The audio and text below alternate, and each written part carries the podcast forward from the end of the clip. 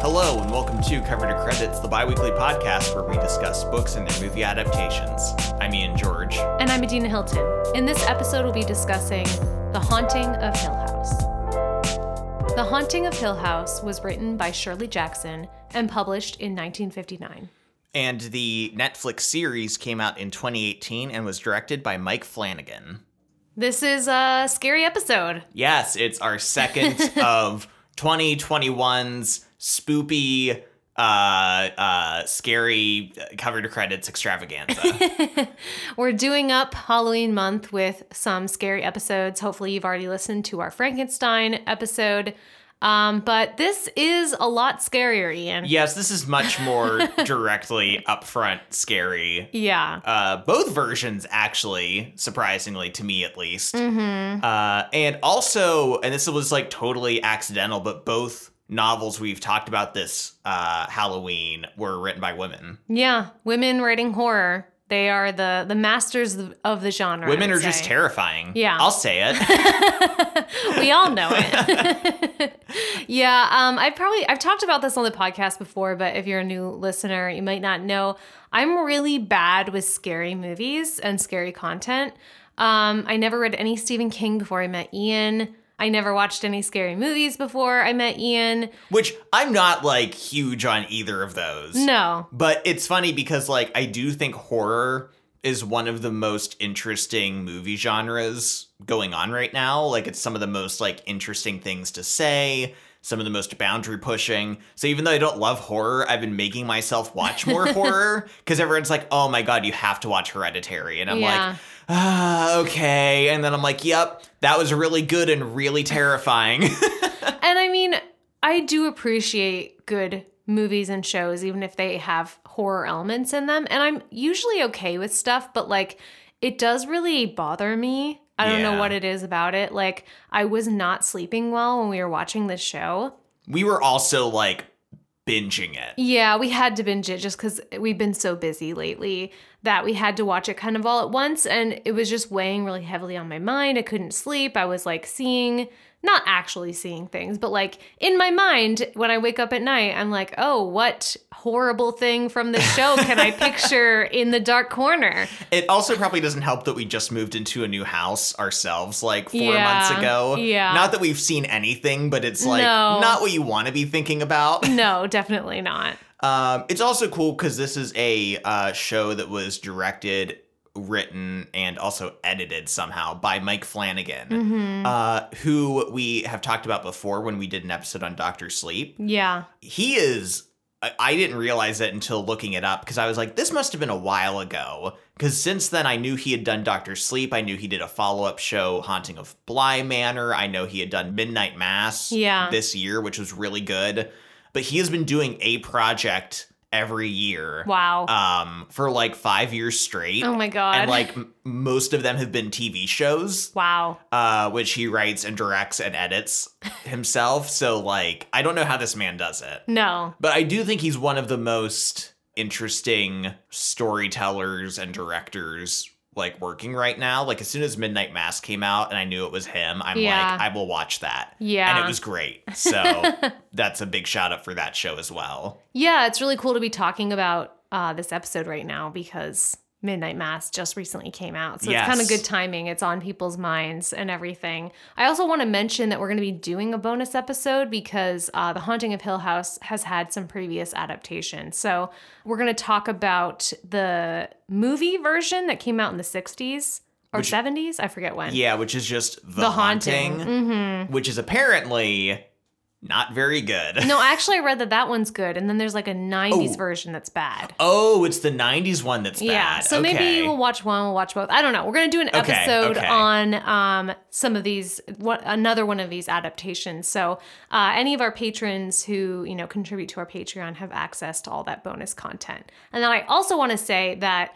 Um, one of our listeners requested this episode, Rebecca, which I forgot about, Oh, yes. and then yes. I was reminded of. Um, and so, thank you to Rebecca for requesting this episode. I think some other folks also requested that we do this episode. So Yeah, and we've been getting a lot of good engagement and feedback on social media about this episode coming Yeah. out. So I, I'm excited to see what people have to say. All right, let's let's start talking about this. So it's worth mentioning just up front how very, very different the book is from the show, or I should say the show is from the book. Yeah. Uh, you know, there are characters that are in both, but mostly just in name. Yeah. They're like very different. Like the the setup for the story is different. It's really just like elements. The show took like elements of the book and, you know, maybe some dialogue or lines, some like characters, some moments, and, you know, incorporated those into the story. But really, the foundation of the show, of the characters and the premise and the setup, is like all its own. Yeah. I feel like maybe Mike Flanagan read this book and was like, oh, I think I could set another story here Mm-hmm. and then kind of draw from the original story. It's like he wanted it to still be Hill House Yeah. and it be the same house in both versions, Yeah. but have different characters interacting with the house. And I think it's tough too because I think Hill House was really, really wild when it first came out and kind of like created, or not created, but kind of became like the haunting or the like uh haunted, Haunted house, house. story. Yeah. But like when you read the book, like even though it's creepy, a lot of these elements we've seen 500 times in different stories since then. Yeah. And so I do think it would be really hard to do a pure adaptation today that just doesn't feel like redundant of like all Mhm. other haunted house stories. Yeah. And Mike Flanagan is obviously a very big Stephen King fan. Definitely. He's done multiple Stephen King adaptations, including Doctor Sleep and uh, Gerald's Game. Mhm. And I think his inspirations on the show are very obvious, it- specifically The Shining and It, Yeah. and the kind of combination of those two premises. hmm Uh, but yeah, very, very different. The show is from the book. Yeah. Let's start talking about the book though and kind of set up everything that's going on there. We have a bunch of characters meeting at Hill House. And let's start talking about uh, Dr. Montague, because he's sort of the reason that this group is gathering at this famously haunted house. Yeah, he is a paranormal uh, researcher. He's Mhm. kind of trying to approach things from a scientific standpoint Yeah. In terms of documentation and research. And he's kind of like done this at, at various other locations. hmm Um, but he's kind of trying to set up these like almost experiments Yeah. in a way and trying to legitimize this kind of field of research. Yeah, he heard about Hill House and that there had been disturbing things that happened there. And so his idea is I know, what if I go and stay there in the house with like some other people and we write down what happens to us? It sounds very scientific. I know. It's very um I mean, you can't be scientific about the paranormal or the supernatural cuz it is like they're just writing down what they see and it's a matter of perspective. But he Yeah. thinks it's a good idea. And he sends out a bunch of letters to people who maybe have had brushes with the supernatural. Which is an interesting kind of concept to touch on early on is that like maybe people are more connected to the supernatural like Than not only house? yeah not only the location but people in general Yeah, and how's he going to be scientific if these people are also kind of supernatural? yeah and so he kind of like early on rules out people who he like doesn't believe actually had these encounters with supernatural beings or he thinks they might just be like attention grabbing or might not Mhm. work well together and he narrows the list down and he ends up recruiting a few people uh, but only two arrive. The first one is essentially the main character of the story, Eleanor. Yeah. Eleanor Vance is 32 years old, and the reason he contacted her is because when she was a young child and her father died, there was this circumstance where for three days it rained stones on the house Which that is- she lived in. Yeah, which is so weird. Yeah. I really like that though. And it's really creepy because it's mentioned and like he brings it up again to her later, and Eleanor kind of doesn't even remember it. no, and like she thought it was like the neighborhood kids. Yeah. Which is like what the mom claimed it was, but like according to the actual events as they were told, like there's mm-hmm. no way that could just be like pranks. yeah. So yeah, this is the event that gets Dr. Montague to, you know, invite her out. hmm And she seems like a lonely person. Yeah. She has a sister, but she took care of their mother uh, when she was dying. hmm For 11 years, apparently. And, you know, I know this is written in like 1959, which isn't that long ago, but like she's in her 30s, she's unmarried, she's basically considered a spinster at this point. Yeah. And like her sister's is her sister is married, has a daughter, seems to have like a life, and Eleanor doesn't really have one because she was kind of stuck in this role caretaking for her aging mother who eventually died and she died somewhat recently and now Eleanor doesn't really know what to do with her life Yeah. and doesn't really know who she is either. And this letter she gets from Dr. Montague seems like a good opportunity to take this journey and to kind of do something different. Yeah, I like an early interaction she has with her sister and brother-in-law where she wants to take the car that Yeah. belonged to their mom. Uh, she wants to drive it out to Hill House, and the sister is like, "No, I don't think you should. Like, you could damage it." Mm-hmm. Even though Eleanor is like, "Well, it's half mine." Yeah. And eventually, Eleanor just takes the car. Yeah. And I like this because it's it seems very unlike her character, and I think we're kind of seeing this kind of growth in her already, kind of like pushing the boundaries of like who she thinks she is, and kind of like being a little more daring and adventurous. Yeah, and when when she's driving to Hill House, she kind of imagines all these different lives for herself because she hasn't really had one. Yeah. So she's like picturing herself in these houses she drives by. She sees this little girl who talks about drinking out of a cup of stars. Yes. And this really like strikes her fancy and she's really like, "Yes, I want to only drink out of a cup of stars. Like this is going to make me unique and individual." yeah, and this is one of those little details that like the show uh, adopts in a different scene. This cup of stars. Yeah. uh, as well as some of this like narration about like her imagining her different lives. The mother of the show talks about in like the last episode. Yeah. So like little bits of the this this story and dialogue do get adopted into the show, which is interesting. Yeah. Let's talk about Theo.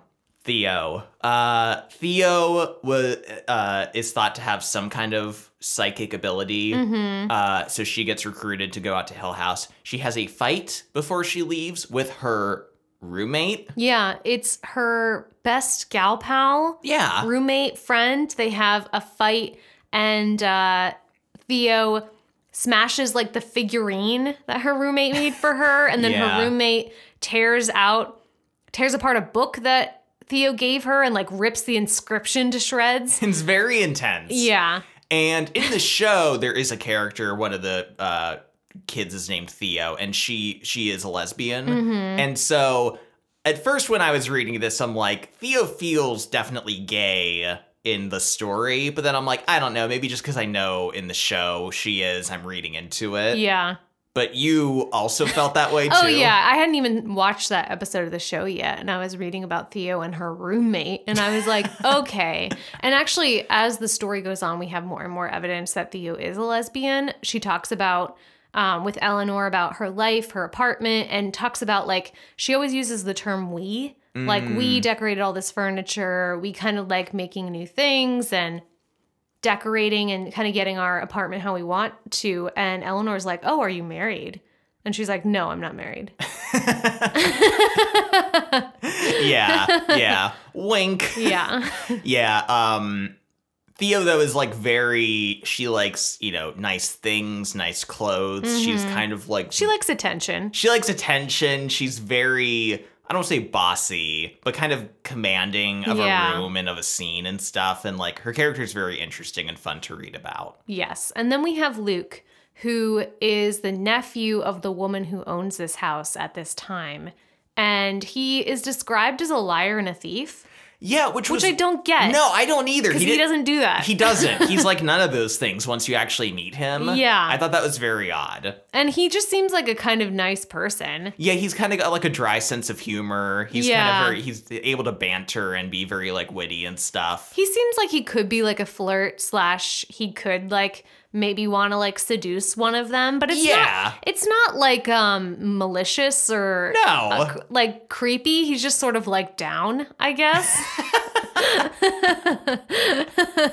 Yeah, he's not a he's not a scoundrel. I don't I don't know. I kind of wanted to go back and read that part cuz like that was in my head. yeah. But then as you just continue to read about him, you're like, "Okay, wait, was that was what?" he also feels kind of weird about the fact that he's going to inherit Hill House eventually Yeah. and he's like, "Oh, this is weird." Then um, there are the groundskeepers. Well, there's the groundskeeper, Mr. Dudley, and then Mrs. Dudley, who actually works in the house. you meet Mr. Dudley once, Yeah. uh, and then it's all Mrs. Dudley, Yeah. who is just like weird and cold and robotic. Yeah, she is. She's just like a, has a preset like dialogue options.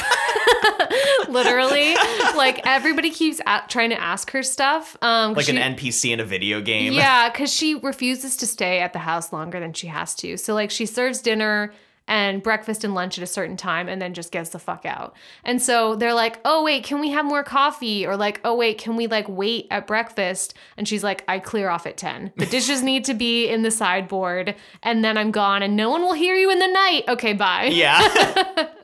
but like everyone, she kind of becomes like a running joke between everyone staying there. Yeah. Just how like weird and creepy she is. Once they're all together, Dr. Montague kind of tells them the history of the house, which is like this kind of eccentric, eccentric rich old man built it, and he had these two daughters, and he had three wives that like all died. Mm-hmm. And then the One girl- didn't even make it into the house. Her carriage flipped over Oh, yeah. in the driveway before she, she even was like, stepped no, nope, nope, nope, nope, nope.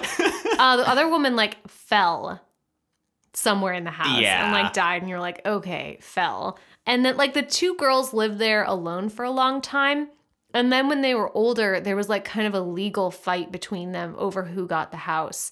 And the oldest sister lived in the house with a female companion yes. More- yes. more I queer- forgot about that. more queer stuff and then left the house to to her companion Mhm. and the younger sister you know protested this there was a lawsuit um, and then the companion won the lawsuit but she ended up killing herself in the house Yeah. and then the property passed to the sanderson family who were like cousins of the companion which is who the people who own it now and like no one's been able to live in there since the companion killed herself Yeah, people have stayed at the house for very short periods of time, and no one stays for like the amount of time they're supposed to. And when asked about it, like no one's upfront about why they're leaving early. yeah But like Dr. Montague's like, it's very sus. mm-hmm Uh, but like there's so many interesting qualities about the house though. Yeah. Like its architecture and like how it's like decorated. Mm-hmm. I think what's interesting is that the bottom floor are like concentric circles.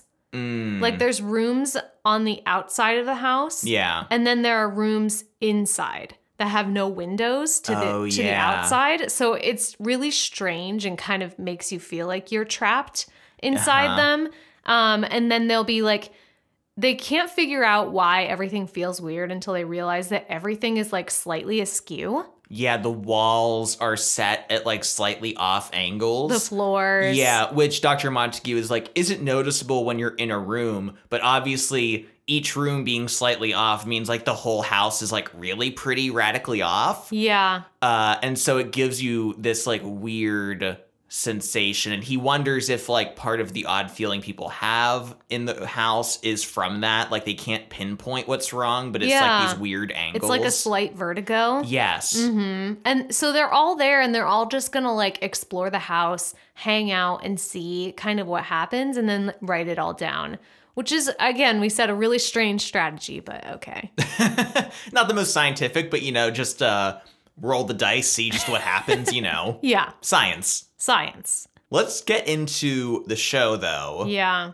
So the show is built around this past and present uh setup where in the past it is a family uh two parents and their five children. Yeah. The the youngest two are twins and they are moving into Hill House because the parents are going to flip it. They're gonna renovate it, fix it up, restore the plumbing, you know, restore different parts of it, and then sell it for oodles of cash. Yeah. And they say that they've done this before and this is kind of like their job. Like the mom is uh, like an architect and um, designer, and the dad does most of the construction work. Yeah, he's just kind of an all around handyman. Mm-hmm. I do feel like you don't see them doing a ton of actual work to the house. Yeah. Like you do see some later on when the dad's trying to like get the mold out. Mhm. But before that, part of me almost felt like the first time I watched this, I'm like, is there to be a reveal that like they're not actually doing anything? like it's to be like The Shining, how Yeah. Jack isn't actually Isn't writing, a novel, like the dad isn't actually fixing anything in the house, but like, Yeah. no, I think they were.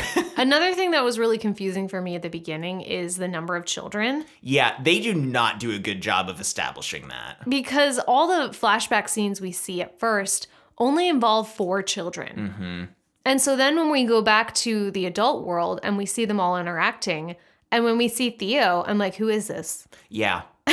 Because, like, it, it, it- in the very first episode, um, Nell wakes up from a bad dream and the dad comes to see her. Yeah. And you see that she has her twin in the same room, Luke. Luke.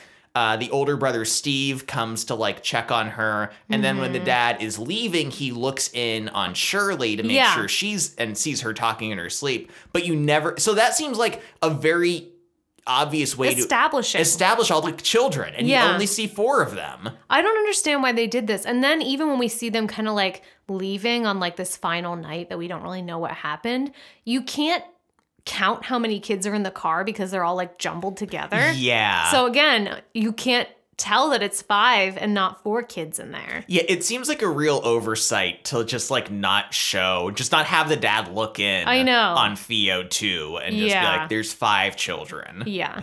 Um, but so you know, there there's this past of them growing up in this house while the parents are fixing it. Mm-hmm. We know spooky things happen, and specifically, we know that when you, you you kind of alluded to it, there's a last night, quote unquote, when they were in the house, Mm-hmm. where something really terrifying happens. Yeah, we see the dad kind of taking Steven out of the house, and Mm-hmm. the rest of the kids are already in the car, and he's like frantically driving them away. And they see shit in like the the windows too, and then we also find out that their mom died that night. Yes. That she killed herself? Question mark.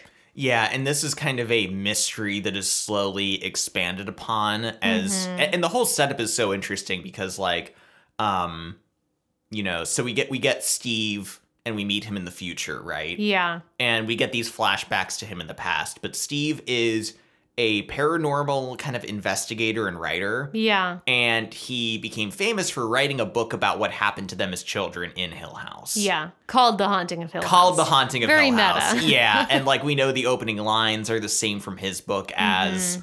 uh the, the the real novel, even though the plots are like totally different. Yeah.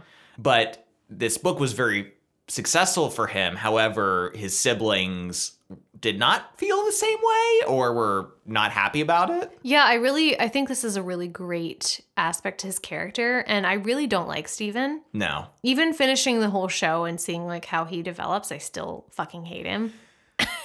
I would like Steven generally, if not for like that last reveal, the vasectomy thing. Because like, you know, him Yeah. him writing this book is kind of him, you know, making money off family trauma. Yeah. But like you can tell he feels bad about it and he's making kind of these like halfway steps to like, well, here's the manuscript. Like tell me what you Mhm. think. and then I'll give you a share of the profits. Yeah, like he's clearly he's he's trying to like clear his conscience, I think. Yeah. So it's still shitty, but he's like kind of trying. It, it feels very human. Mm-hmm. It does. Like even though what he's doing is shitty, like I think he feels like kind of human in that regard. Mhm. And I I like Steven too because he does seem to want to be there for his siblings. He has done a lot for them. Yeah. But also you can see how he is losing patience with a lot of them and isn't Mm-hmm. the and in general isn't the most patient person with them. Yeah, and I think this central aspect to his character is really important, which is the fact that he doesn't believe that fucked up ghost shit happened in Hill House. No. And in fact, all of his ghost books, he doesn't really believe in paranormal activity at all. no. Which is like super hypocritical, and maybe he feels this to his core. And I think his siblings feel this too because he wrote this book right, but he doesn't really believe what he's writing. yeah. And to them, it's literally him taking experiences that were deeply traumatizing to them, especially Nell and Luke, and turning it into like this story that he doesn't even believe in, and he's making money off of it. I do think it's interesting though, because in that first episode, he is talking to a woman interviewing her potentially to include her in another book. Yeah. Uh, where she has this like terrifying story that she tells about like seeing her dead husband at night. Yeah.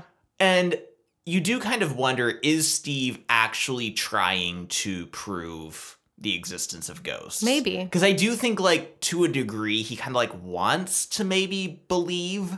Um, you know, because he takes all this like equipment to Mhm. like do thermal imaging and like all this other shit that Yeah. like whatever. But like, I do think part of him maybe does kind of want to prove it to himself. Yeah. Uh, but he just never has in any other instance than Hill House. Yeah, and it's just sad though because you know you see his siblings struggling, especially Nell and Luke, and he's kind of harsh on them, especially Nell, and it's really sad because like he's not listening to them and he's not really believing what they're saying and then he turns around and uses that material for profit Yeah. which is just so shitty and like it's interesting though how deeply he regards like the mental illness that may run in their family as a Yes. problem because this is what leads him to get a vasectomy Yeah. Um this isn't kind of revealed until like later. We know he and his wife have separated Mhm. and like we're not quite sure why until later we find out they were trying to have a kid. yeah and, then it, Steve reveals to his dad that he had a vasectomy after college and never told and his just wife never t- who his wife is like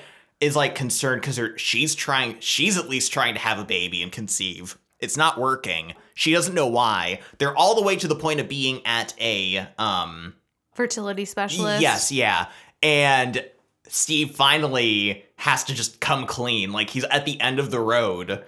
And like this is the such a shitty thing to do. Like he was emotionally abusing his wife oh yeah for years, hmm um by not telling her that like hey, we couldn't have a kid. i took that decision out of your hands Yeah, and never told you and was never upfront about it. And Mhm. like this whole stressful situation has been like totally my fault. yeah exactly yeah that's the that's the nail in the coffin for steven Yeah, I think I think I could have I think I could have liked Steven because everyone's shitty to a degree in oh this yeah story. yeah And I think I would have liked Steven if not for the vasectomy thing. I even think like you could have done something with They that plot line. They could have just had him say that, like, I don't want to have kids. yeah.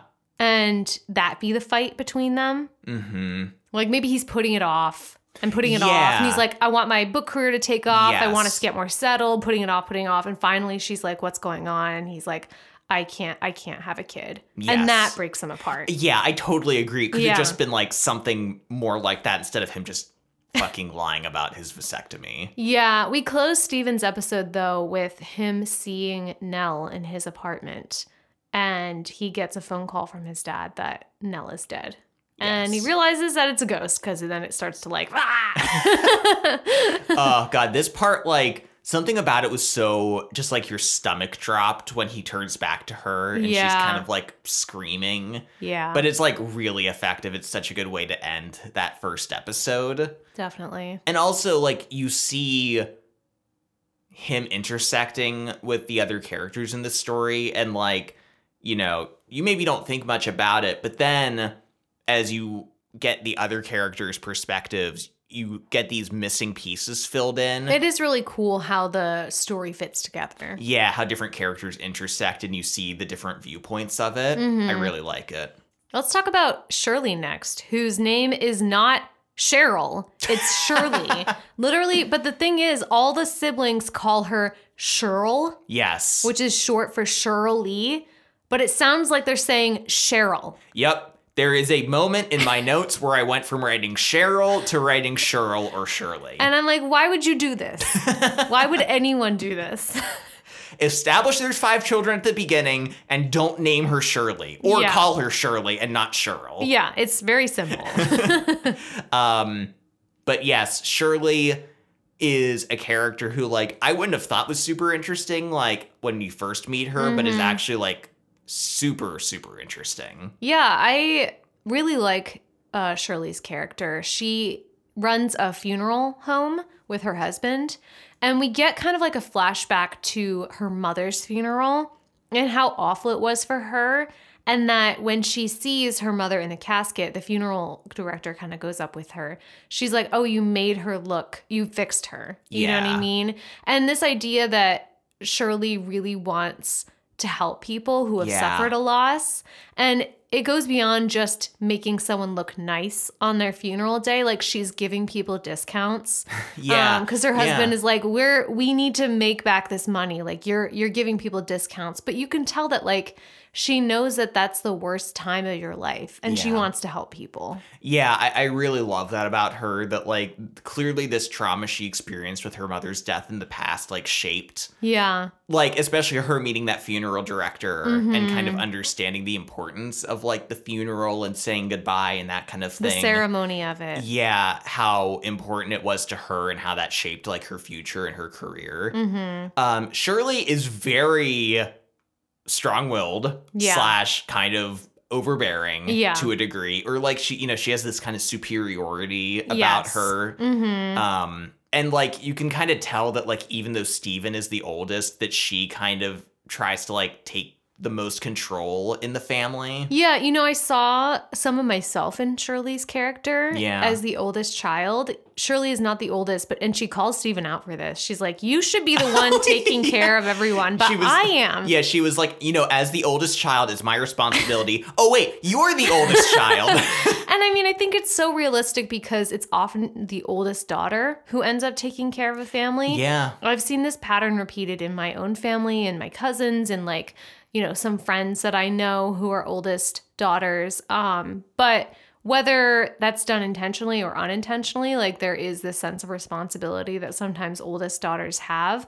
Um, whether they're the actual oldest in their family or not, but she really feels responsible for her siblings and does try to take care of them. Steven does too, but you Yeah. can tell that Shirley is really like doing a lot more. Yeah, and kind of doing the stuff that like maybe no one else would want to. I I really like the scene. It's a flashback to um Nell's wedding. Yeah. Shirley confronts Luke outside Mhm. um cuz he shows up high. Yeah. And she's like, "You have to go. Yeah. like you cannot be here." Mhm. And she like pays for his cab, and she's like honestly really mean about it. She's Yeah. like, "Shoot up the rest," yeah. con- you know, in regards to the money, but like kind of Protecting Nell. yeah, trying to protect her siblings, even if, well, you know, certain siblings and like maybe not always handling in the best way, but like Yeah. really taking on that um that role of protector and, you know, to the to the extent that when Nell dies, Mhm. Shirley decides that she is going to prepare her body for the funeral. Yeah, which is definitely not what she should be doing. like, this is not good for her psyche at all. No. Yeah. Um, but I mean, it's a really. Th- There's another great scene with Shirley where she's on the phone with Steven, Mhm. who is like complaining about having to get Luke and the dad Yeah. out to the funeral. And she's like, Do you know what I'm doing right now, Steven? I am elbow deep in our sister's organs, preparing her for the, funeral. You have to get two men, two grown, grown men, men on, an airplane. airplane. Fucking do it. I love it. she's so great. I love it so much. We do get a scene kind of with her in the past where she finds these abandoned kittens who are very sick and she tries to take care of them. Yeah, and they all die. They all end up dying. But I think this really does speak to Shirley's tendency to want to protect and mother yeah. her siblings and take care of everyone and and just her her fear of it all falling apart, you know. Yeah, yeah, but um, yeah, Shirley's just um a, a- super great character. I like her. a She's really funny. Let's talk about Theo, Yes, Theo who lives in Shirley's like garage, guest house. guest house. Yeah. Yeah. Uh, Shirley loves to go to the club, dance. Theo. I'm sorry. Damn it. I don't think Shirley likes to go to the club I don't think that's her scene. Uh, Theo loves to go to the club, dance the night away, hit on some uh, sexy ladies, and take them back to her house. Yeah. Her, her. I'm sorry, her guest house. her guest house. Yeah. She's very emotionally closed off, which we see with her string of one night stands. She Yeah. and Shirley kind of talk about it. Um, but then we find out more about her and she's wearing gloves all the time. And this is something I didn't really notice that much until her episode, yeah. where it's revealed through her adult self and from flashbacks in the past that she has a really strong psychic ability Yeah. through touch. And she's able to touch things and kind of get a sense of things that have happened there. She touches people and can feel their emotions. hmm Um, and she uses this in her work. Yeah, so she is a which by the way, first of all, her glove collection Awesome. is on point. It's so good. She's got like great like elbow length gloves like for, you know, dinner and nights out. She's got like these kind of short motorcycle gloves. Riding gloves. Great glove collection. Mhm. Uh, but she is a child psychologist, and we see her specifically talking to one little girl, and she Mhm. actually uses her sense of touch. She'll like shake hands with the kids Yeah. and immediately get a read on maybe what's going on with them. Mm-hmm. And but she meets this one little girl in, in her episode that is kind of emotionally closed off, Like her. And she can't figure out quite what's wrong with her. Yeah, and the girl is being haunted by this monster she calls Mr. Smiley, which is the concept of this monster is too scary. I was like, is there going to be a spin-off with Mr. Smiley? Like it sounds like it, doesn't it? Like the Annabelle Yeah. stories from The Conjuring. Yeah, Mr. Smiley. Um, but she kind of does her research and ends up going to this little girl's house to try to figure out what's going on. The foster parents let her into the house and let her go into the basement where the little girl says Mr. Smiley lives. And through her ability to touch and understand and perceive, Theo figures out that the little girl is being sexually abused in the basement. And like her view from this couch where she's being abused, like the whorls in the wood Yes. is like the face of Mr. Smiley. Again, this is too much detail for this side plot. it is very, yeah, it's very disturbing. I just want to say though, because like eventually Shirley like shakes hands with the foster Theo. dad. God damn it! I, I don't know why I'm, I'm I'm messing that up.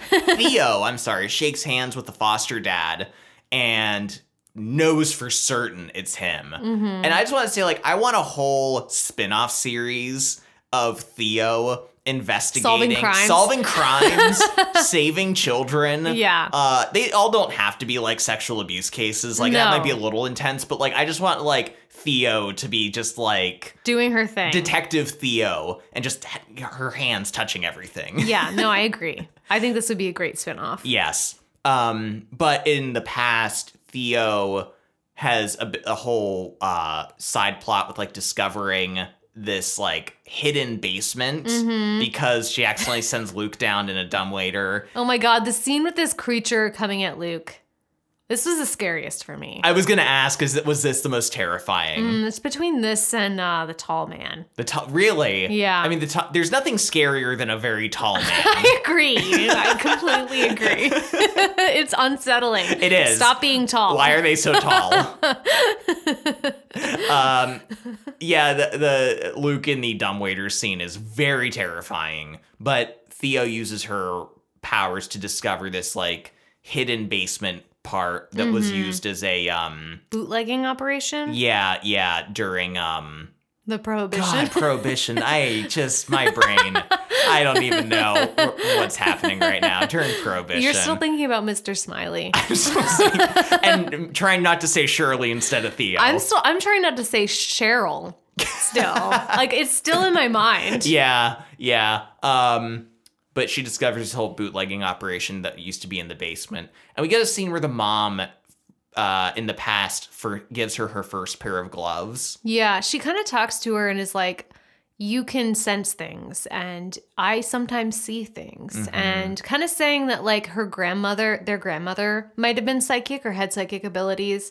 The mom has it. And then she kind of points out that almost everyone in the family, probably besides Steven, um, and Yeah. kind of Shirley too, uh, have like gifts and can sense things. Yeah, they're like sensitive. Which once again, this is very the shining. Mm-hmm. Very The Shining. The shining, yeah, or it's just you know, it's the shining. Yeah. Uh, yeah. You know, this idea of like a house being haunted, but also the presence of a family that's very in tune with the supernatural, like awakening it. Mm-hmm. Activating. Yeah. Mm-hmm. Uh, it, it's very obvious kind of in that reference, but not in a bad way. Let's talk about Luke now. And we know from previous episodes that Luke is an addict and has been for a long time. Right now, he's in rehab and he actually just got his 90 day chip for being sober, which is a really big accomplishment for him because he hasn't been able to stay sober that long in a long time. And like it's implied that the trauma from Mm-hmm. this time in Hill House is the reason that he's an addict. Yeah. I, I really like this episode. I think it gives a good voice to what addicts go through. Mm-hmm. And I think it also gives a voice to being a family member of an addict and how Yeah. tough that can be. Yeah. And how it's not like it's not unfair to the addict, but it is like, hey, this is really tough and like Yeah. you know, it's it's it's a struggle. You know, Steven kind of gets a moment of saying, like, Mm-hmm. you can love someone and they can still fuck you over. Yeah. Uh, so I do like the balance it accomplishes with that. Yeah. Luke has this companion friend in rehab, Joey, who's been sober much longer than he has. She's been sober nine months. And it seems like she's really helped him through this stint in rehab. But he wakes up one morning and she's gone. she's taken off and this is obviously something that like happens and he's like really upset about it Mm-hmm. and he decides to try to like go out and find her and try to like bring her back Mm-hmm. He does end up finding her on the streets and she has relapsed. And he's like, listen, you know, I'm going to get you sober again. Like, I'm going to help you like you helped me. And he's looking for money or for a place for them to get clean. The rehab place won't take them back. He doesn't really know where to go. yeah He ends up going to Steven's house where Steven's wife Lee tells him like, "Well, we're separated right now." And so then Luke goes to Steven's apartment. and this is so interesting because you know luke's been dealing with he's been feeling like cold and like Yeah. crampy and like sweating and not feeling well even though he hasn't used Yeah. and he's stealing shit from Steven to sell for money. Mm-hmm. And that's when Steven catches him. And I love it because we saw this in the first episode. Yeah. And it just seems like, oh God, his addict brother is like on a bender again and stealing Mm-hmm. from him. And then when you get Luke's perspective, you're like, it's not like that at all. Yeah, he's trying to help Joey. He's trying to help his friend. And Steven gives him money, and Luke is going to check them into a hotel so he can get Joey sober. But as soon as Joey knows that he has the money, she takes it and takes off. It's so sad. Yeah. And, you know, it, it's just devastating, I think, to Luke. Luke, I really love. So, in the past for Luke's episode, Mm-hmm. we know that he has this like little imaginary friend, this girl named Abigail. Who he meets in the woods. Yeah, but a big part of his episode is the the tall man, Yes. the man with the bowler cap, Yeah. and he keeps reappearing to Luke in the present Mm-hmm. as this like figure that's like not facing him and following him, Yeah, but like backwards. but backwards. I And don't like it. It's super creepy, but it's like so effective as like this sense like obviously it's like his addiction Yeah. like following him this Mhm. trauma and this addiction that are like kind of tied together and i also find it super fascinating because the show also hints that like luke has ocd yeah, He's- or OCD tendencies at least. yeah because he's constantly counting to seven Yeah. uh which is you know as a kid he was doing too and he tells nell like it helps if you touch the things and count out loud yeah. which is just like you know very OCD, but is like never acknowledged or like said to be he was diagnosed or anything. hmm Uh, but he's like you know on the streets, and eventually Steven finds him, hmm and he finds out that Nell had died a day ago. Yeah, and in this episode, it's been established that like because they're twins, they can feel each other's pain often. And you're like, oh shit, like he's been feeling this way because Nell is a corpse now. Yeah, he's Ugh. cold and stiff. and- Yeah. yeah. It it's so God. This episode was just really good. I really like Luke as a character. Yeah. I mean, I like everyone as a character, honestly. Mhm. But I really liked Luke, Luke's episode a lot. Yeah, I think we got a lot of clarity from his perspective because we see all his other siblings and how they treat him and how they view him. Yeah. But then to see his own perspective, see his own struggles, see what he went through as a kid, you're like, it really helps you understand him more. Yeah, and how tough it is probably to be an addict and trying to get clean because, like, if you've fucked up in the past, you probably don't feel like your siblings have any faith in you. Yeah. And that makes it, like, all the more difficult to, like, get clean if you don't have Mhm. that support. Yeah. Uh, let's talk about Nell. I hated this episode. This was the worst episode. I'm just going to say it. Yeah, it's really heavy. Yeah. And I think it is I don't want to say fixed in the ending, but like, you know, this episode is so dark, obviously, uh, ending in her suicide. Yeah. And, and it, it, it's just very twisted. Like, I like to think, like, by the end, you feel like a little bit better about it. It's a little bit more hopeful. Yeah. But this episode, the way it goes and the way it ends is just so heavy. Yeah, it's basically like, look at this poor child who was fucked over from just the beginning and nobody helped her. Yeah.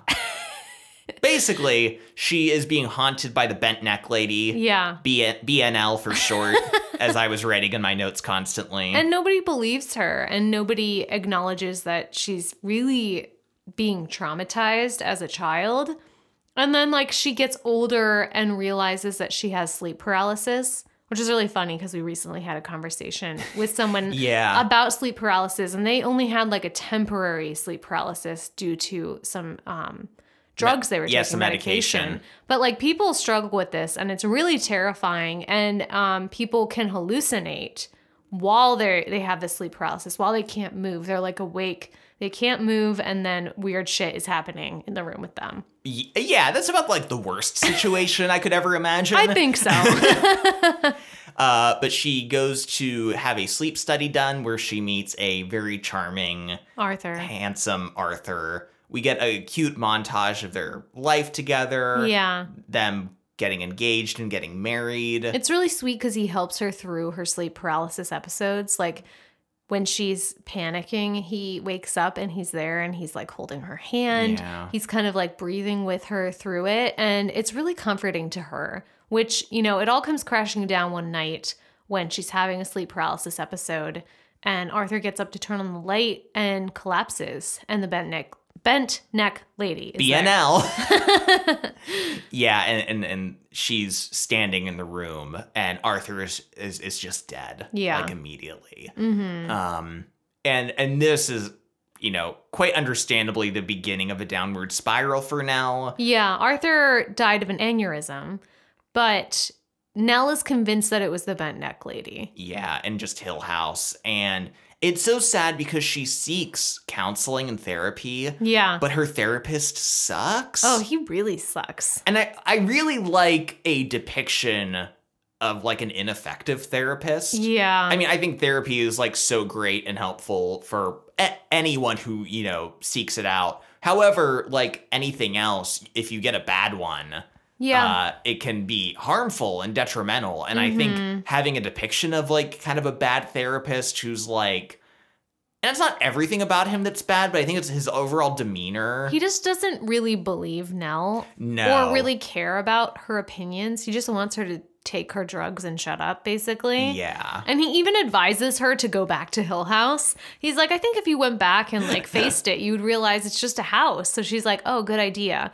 But yes, she goes back to Hill House, but she does try to reach out to her family before. Like she calls her siblings, she calls her dad, and like she also kind of kind has confrontations with Theo and Steven and like not really a conversation confrontation but like an episode with Luke where it feels like she's really reaching out Yes. and trying to show how, like where where she is and get help um but her siblings aren't super receptive to her Steven is just pissed that she interrupted his reading which fair I guess yeah. um Theo is just like She tried to use Theo Yeah. for her like touch powers, and mm-hmm. Theo's like kind of feels like violated about that. yeah And Luke, like, unfortunately, is a heroin addict. yeah And is just kind of like that's his number one concern in that moment. and in fact uses Nell to buy one last hit before she drives him to rehab, which like is so sad because that's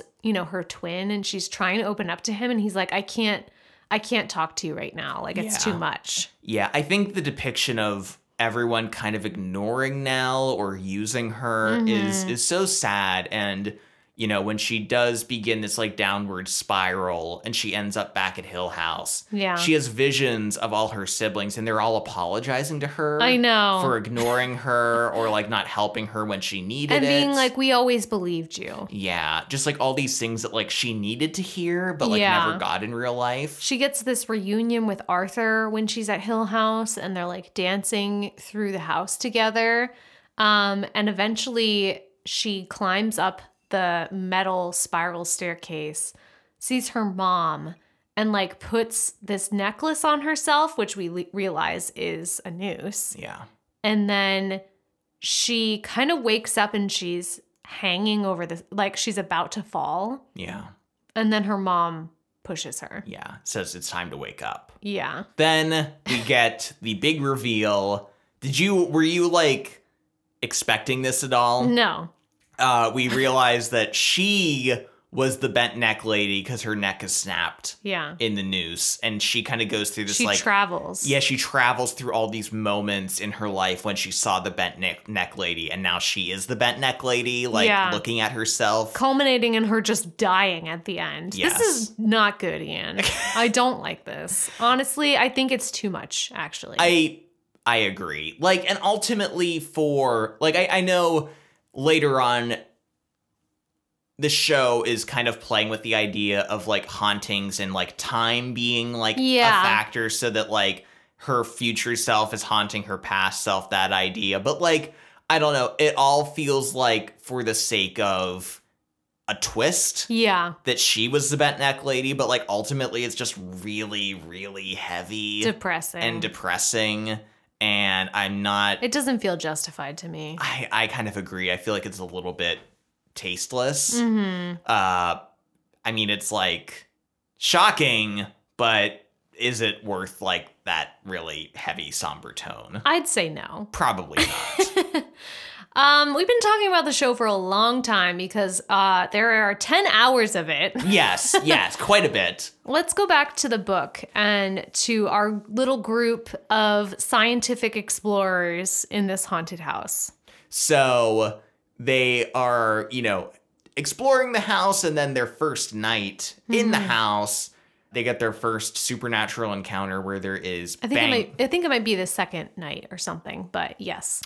Uh, yeah, I'm not quite sure, but uh, there is banging on the doors of the hallway, Mm-hmm. and I really love it because when it happens, and, and Theodora has a connecting room to uh, Eleanor's. Eleanor's, and so they end up in the same room, like Mm-hmm. what's going on. And when the banging comes on their door, I love Eleanor describes it's like really high up on the door, Yeah. like higher than either of them could reach, yeah. Implying the tall man status again. No. no tall men. No tall men in this house. No tall men allowed. you must be this short to enter. Yeah, and I just want to take a moment and talk about Eleanor and Theo, Theodora's relationship. Um, the two of them kind of instantly have this chemistry. yeah. They go on this walk together and kind of talk about having a picnic. They joke about being cousins. Yeah, they kind of have this like a lot of similarities between their upbringing and their family. Mm-hmm. But yeah, they just have this like immediate bond with each other. Yeah, and I think Eleanor really likes Theo's energy and like how lively and alive and like how much of a personality she has and Eleanor feels like nothing, you know? Yeah. But like this is an opportunity to be funny and to kind of contribute to a conversation and I think she feels like this is like an opportunity for her. Whether or not she likes Theo um in like a lesbian way I think is like unclear. I would say yes. yeah, I think by the end especially, like Yeah. I would say yeah. Yeah. Uh but like she regardless, I think you could just even take it as like an infatuation and still Yeah. kind of be pulling the same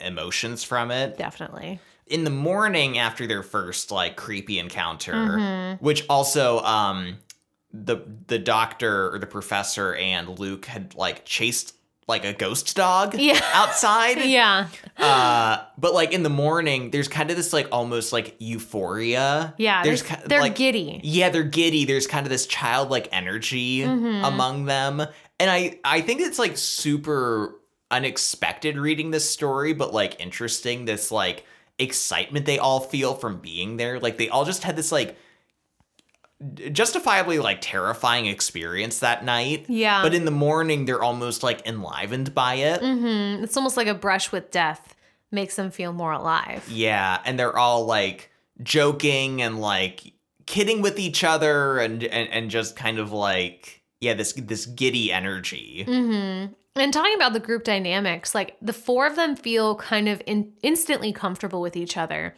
And I think the circumstances of them being thrown together, being in this really weird situation, and feeling like they're maybe like the only people in the world, you know? Yeah. Like it's just the four of them. And so they all kind of get along mostly really well with each other. Like you said, they're joking a lot. They're kind of being like witty and sarcastic with each other. Even the doctor, who you, who you would expect to be kind of stuffy, Yeah. like is really fun and goes along with it. Yeah, I, I really like a book that the characters talk with like a lot of um jokiness or sarcasm. Like they walk into like the game room. Yeah. And there's like it's really dark and musty, and there's pictures of like hunting animals and like dying animals on the wall. And Theodora is like, Oh, this is wonderful. Like I would love to spend time like this is where they went to like relax and kick back, you know? Like there's a lot of dialogue like that that uh, makes it fun to read, I think. Yeah, and they're exploring the house, and like I said, it's like kind of these. There's a lot of rooms where there are no windows because it's like the interior of this like circle kind of. And they're going through all these rooms and they're opening all the doors and all the windows and the sashes and letting kind of some air in the house. And they explore the whole thing. And then when they come back in after going outside, everything is closed again. Yeah. And they're like, oh, did Mrs. Dudley do this? But it's implied that it's just the house. Like all the doors automatically like reshut themselves. Even like they'd prop the door open Mm-hmm. with different objects and now it's back to where it was. Yes. Uh, and they, they wonder if that has to do with like the angles of the walls being weird or the angles of the rooms. That Yeah. causes the doors to shut? But it's like, it's unclear. Also, the professor has a theory about like underground water currents, Currents? being like the explanation for like hauntings. yeah, interesting. Okay. Okay. Uh, sounds very vague. There is some writing discovered on a wall uh, by Luke that says, Come home, Come- Theo. no, Eleanor. Eleanor. God. Oh my God. I just cannot get anyone's name straight. Come home, Eleanor. Yeah. Uh, and then later on, there is more writing like that Mm-hmm. in uh, Theo's bedroom, Yeah. but it's like written in blood. hmm And Theo's clothes are all covered in, in blood too. And this is really upsetting for all of them. And then there's another incident where Eleanor and Theo kind of have this fight and end up like kind of running outside. And they're kind of compelled on this path through the woods at night. And everything is like dark, but also lit up. And it's like a ghost picnic. This scene was maybe the, the scene where I was the most confused about what was happening. I agree. It's very trippy and weird, and you're not sure what's going on. Yeah. The one part I was found compelling though was Theo at one point looks because I mean it's like a picnic and it's Yeah. like weird but not scary, but like Theo at one point looks behind them and Yeah. screams and is like run, run. Don't look back. Don't look back and they have to like sprint back home basically or out of this like nightmare scenario. Yeah. And it's never explained what she saw. No. But the idea that like maybe Theo sees something ominous about the house and the grounds that like Eleanor isn't like totally Aware of. aware of or feeling as well. Mm-hmm. Yeah, and then there's another night scene where it's a similar like pounding on the doors and then this like whispering and laughing outside their door. and Ellen and it's also really cold. Like these waves of cold. And Eleanor is gripping Theo's hand and it but then suddenly it's dark and she has this really scary feeling all of a sudden that she's like whose hand am I holding? yep. And you never really find out if No. it's Theo's or if it's somebody else's hand. Yeah. You know, once again, like a lot of these ideas have been adopted in other haunted house stories or just horror Yeah. stories and movies like since this book came out, but still reading it, it's still very effective. Like these parts are very creepy and unsettling. It is. And I think it, it builds it slowly and it's not afraid to kind of break the tension during the day with other scenes and to do other stuff in other parts. You know, it's not like just creepy, creepy, creepy, creepy, but I think those creepy moments really work well and feel suspenseful. Yeah, I also find it interesting because despite things like ratcheting up, you never actually see ghosts. No. Like they never see any like They see this Human- picnic, right? People on a picnic. Yeah, but even whatever the hell was going on in that scene, like, isn't. Yeah. It's not like, oh, I saw a woman walking through the house. They were Yeah. on like a fucking acid trip in that scene. I don't know what was happening exactly. Um, but they never see ghosts like in the house or anything quite like that, uh, which is interesting because like Haunt the the TV show uh, does a lot of that kind of stuff. Oh yeah. Um, but the book, it's all loud noises. It's a lot of noises. Yeah. Um, and feelings, creepy feelings, Yeah. a lot of psychological stuff. And it really is about the relationships. And at this time, once it's been going on for a few days, we see the relationships between the characters actually start to deteriorate. And we're guessing that this is because of like the mental strain of the house mhm. and kind of the house exploiting the weaknesses in each of the characters. And like Eleanor and Theo end up kind of fighting a lot and being at odds with each other. There's a scene where Eleanor is kind of talking with Luke and you're and then Theo confronts her later and it's like are is Theo jealous? Yeah. And but I think particularly between Eleanor and Theo, like it felt it felt like at the beginning they were beginning like a romance. You know what I mean? Yeah, their relationship felt very strong, very Yeah. intimate, like quite early on. Mhm. But then, like, there are points when it's like extremely negative. Like, Yeah. Eleanor is like, I hate her. God, I want to see her die. Like, Yeah. basically, like, really, really bad. Yeah. Uh, which is fascinating to see how that like swings so drastically, and it and it doesn't stay there. No. Uh, but the fact it can go there is like unsettling almost. Definitely. Let's get back to the show. Back to the show. because there's still a lot of so show. many episodes to discuss. but we have arrived at what I think is like one of the standout episodes of the show and one of the ones people talk about the most, which Yeah. is uh, it's not even like the funeral episode, but it's the family of the present day finally congregating um, in the funeral home. yeah, I think the episode is called Two Storms Yes. because um, we have a thunderstorm in the present with the lights going out and the family kind of scrambling. And then we have an intense thunder and hailstorm in the past at Hill House with the family. And the really notable thing uh, about this episode is that it is shot in many long, long takes. Yeah. The whole episode isn't meant to look like one long take, but like for quite a while, for a long for long stretches, uh, it's like uninterrupted. Mm-hmm. And I really love the vibe of this in the early in the funeral home scenes. Yeah. Just kind of it feels so play-like Mm-hmm. and everyone coming together in this scene is so fascinating to watch like suddenly all these dynamics that we've been like we've maybe seen like bits of Yeah. in different episodes like maybe a few characters interacting here and there but like now they're all together in this very intense situation Mm-hmm. which by the way this is a, a huge uh nod to it i want to say Yeah. where the characters of the present in that book and movie get together and that being like a huge factor. Mm-hmm. Uh, but like seeing their dynamics clash, like all these things bubbling up to the surface, like the the discussions and it being filmed in these long takes. I don't know, you just get a feel for like the pacing and like Yeah. the the tension in the room. And this is kind of like our main introduction to the dad, too. yes. We haven't really seen the dad uh, that much, but I like how in this episode he'll like walk in and out of the future and past. Yeah, that one t- shot of him when Yeah. he's like looking for the bathroom and he walks into Hill, Hill House. House.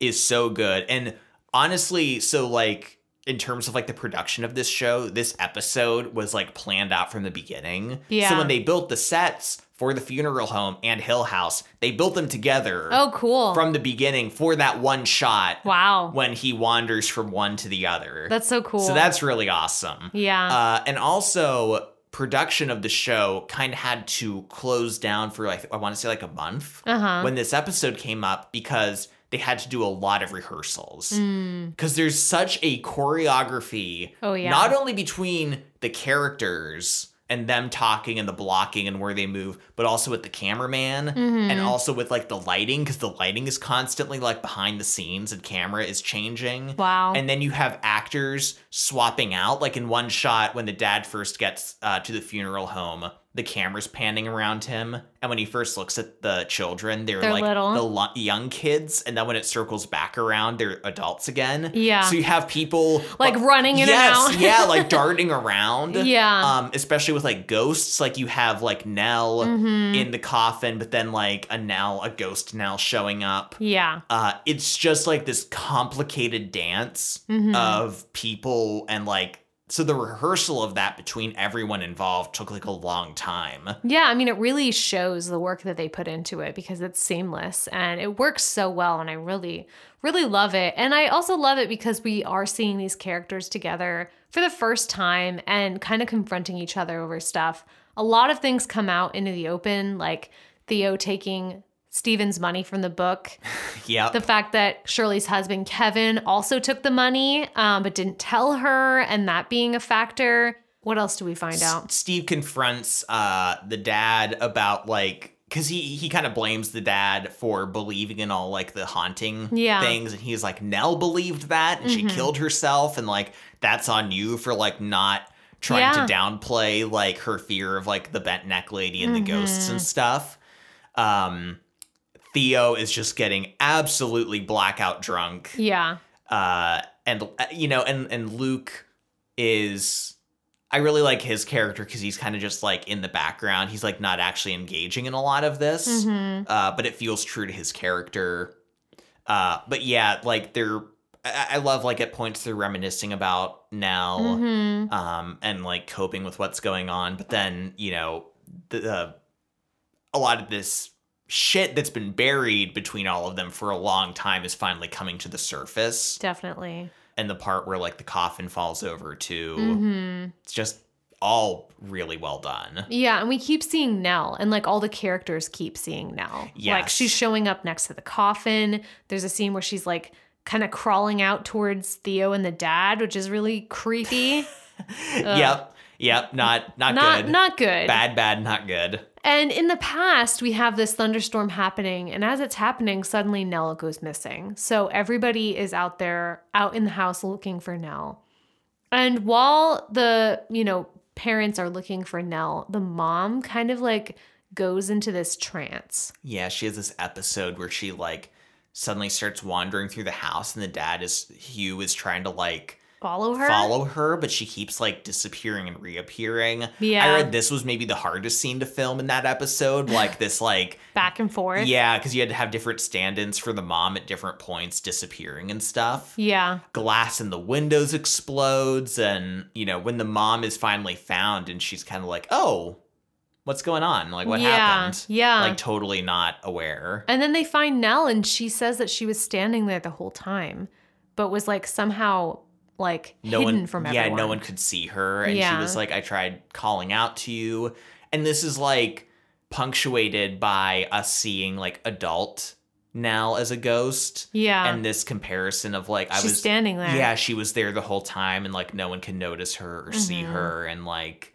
that idea of being a ghost and like it, it it's done so well. Yeah. And then we get a scene where it's implied that like Theo and Kevin maybe like made out. Yeah, Shirley catches them like in a closet or a, a storeroom and it seems like there was they were holding each other. Mm-hmm. Uh so that's not good because Shirley was already pissed off at, at Theo A lot. a lot and her husband. yeah, definitely. And this causes like a huge rift between all of them. Um, let's talk about the dad a little bit though. Yeah, in the following episode in the present, we get like the fu- the the real funeral beginning, but this is really our our dive into the dad's character Hugh. And we, you know, see him in the past. And I really want to say up front, I love that past and present Hugh are played by different actors. Yeah, I do too. They bring something different. Yeah, and like, you know, Hugh goes through such a traumatizing experience with like the death of his wife and like Mhm. losing his kids basically that like that would make you a radically different person. Yeah. And so like each actor like you said brings something different to that character. Mm-hmm. Uh and it feels just like very justified because I feel like a lot of shows would just like take the same actor and put him in old age makeup yeah. and then they'd be trying to do something different. Which, and I think that you're making a choice when you do that to have a more authentic experience in the past or the present. You know what Yes. I mean? And so the present feels like it's phoning it in.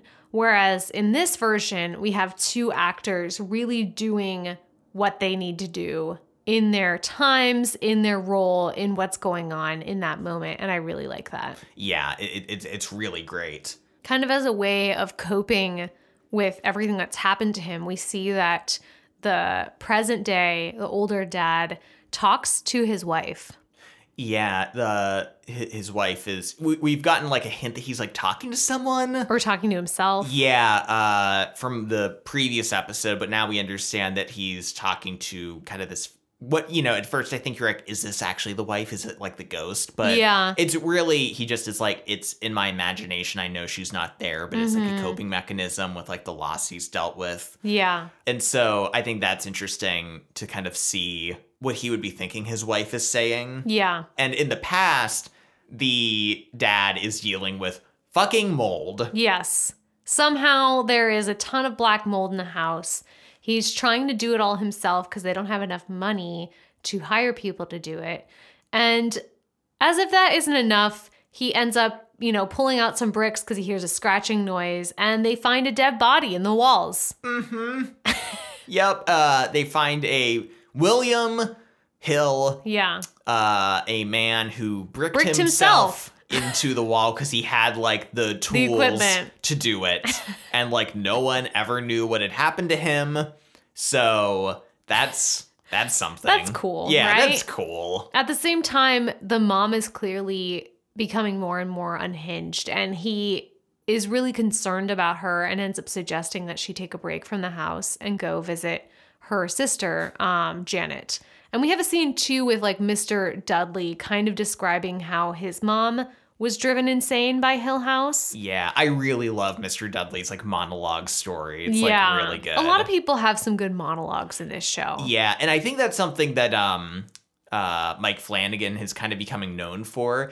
Midnight Mass has a lot of them. I think Yeah. some of them maybe like too much. Mhm. Uh, but I think this show struck a really good balance of giving characters different monologues to work with. Yeah. Let's talk about the mom though. And like we get an episode later on that's kind of focused on her, where we see her perspective and a lot of scenes we've already seen before where she's acting weird. Now we see what was going on with her during those moments. Yeah, she's kind of becoming spacey. She's kind of losing track of time. And ultimately, she meets one of the ghosts in a dream whose Mhm. name is Poppy. Yeah. And we found out in the previous episode that Poppy was maybe not the most mentally balanced person In life. in eh, yeah in in living conditions. Uh, but she meets her ghost, and uh, ah, God, the actress who plays Poppy is so good. yeah, like She's- the fast talking. Yeah, she's kind of got this 1920s Flappers. flapper, fast talking kind of way, but like Mhm. super crazy. Yeah, and very, very cra- crazy. And she kind of starts planting this idea in the mom's head that like her kids are in danger. Yeah. and specifically the twins because they're the youngest. And she talks about how, you know, the world outside is actually more dangerous for the kids than anything else. And that, like, growing up and being in the world is bad for the kids. And, like, wouldn't you want to save them? From all the suffering that they'll experience later on in life? What if there's a way that you could keep them young forever? Or what, what if there's a way if you could protect their innocence? And she's showing her two visions of adult Nell and Luke. Adult Nell being dead, and then like adult Luke dying of an overdose. Yes. And so this is like super traumatizing to uh, the mother. And like you said, begins this kind of like feeling of Nell and Luke specifically being unsafe and this idea that Mhm. like she can wake them up from this reality that like maybe this life is but a dream. Yeah. and that she can wake them up uh to like their better life. a better life yeah uh so she is clearly not doing well uh she gives blueprints to hugh that are like once again in the shining the all work and no play makes jack a dull boy moment yeah. except they're blueprints and they're covered in a shape that is the footprint of another home she designed that was supposed to be their forever home. Mm-hmm. So basically being like, this house is our forever home now. Yeah. Uh, Hugh, the dad, wakes up one night to the mom straddling him, not in a sexy way though, because she has a screwdriver to his neck. His reaction in this scene is like the most authentic I've ever seen. I know. He's like, what the fuck? She's like, you were holding a screwdriver to And my she's neck. like, no, I wasn't. And he's like, yes, you fucking were. She's like, I was having such a bad dream. And he's like, you think? Like, I, I don't, so his reaction is just like so genuine. I know. I, I love it. Uh, but he convinces her that she needs to get out of the house. She needs to go visit her sister. And, Mm-hmm. and she agrees. yep. And then she doesn't fucking do it. No, she doesn't go. She comes back like the next night. And Mm-hmm. That night, I think. Yeah, no, it is. No, because she calls the next morning and they're like having breakfast. Oh, I thought it was dinner. Maybe it was dinner.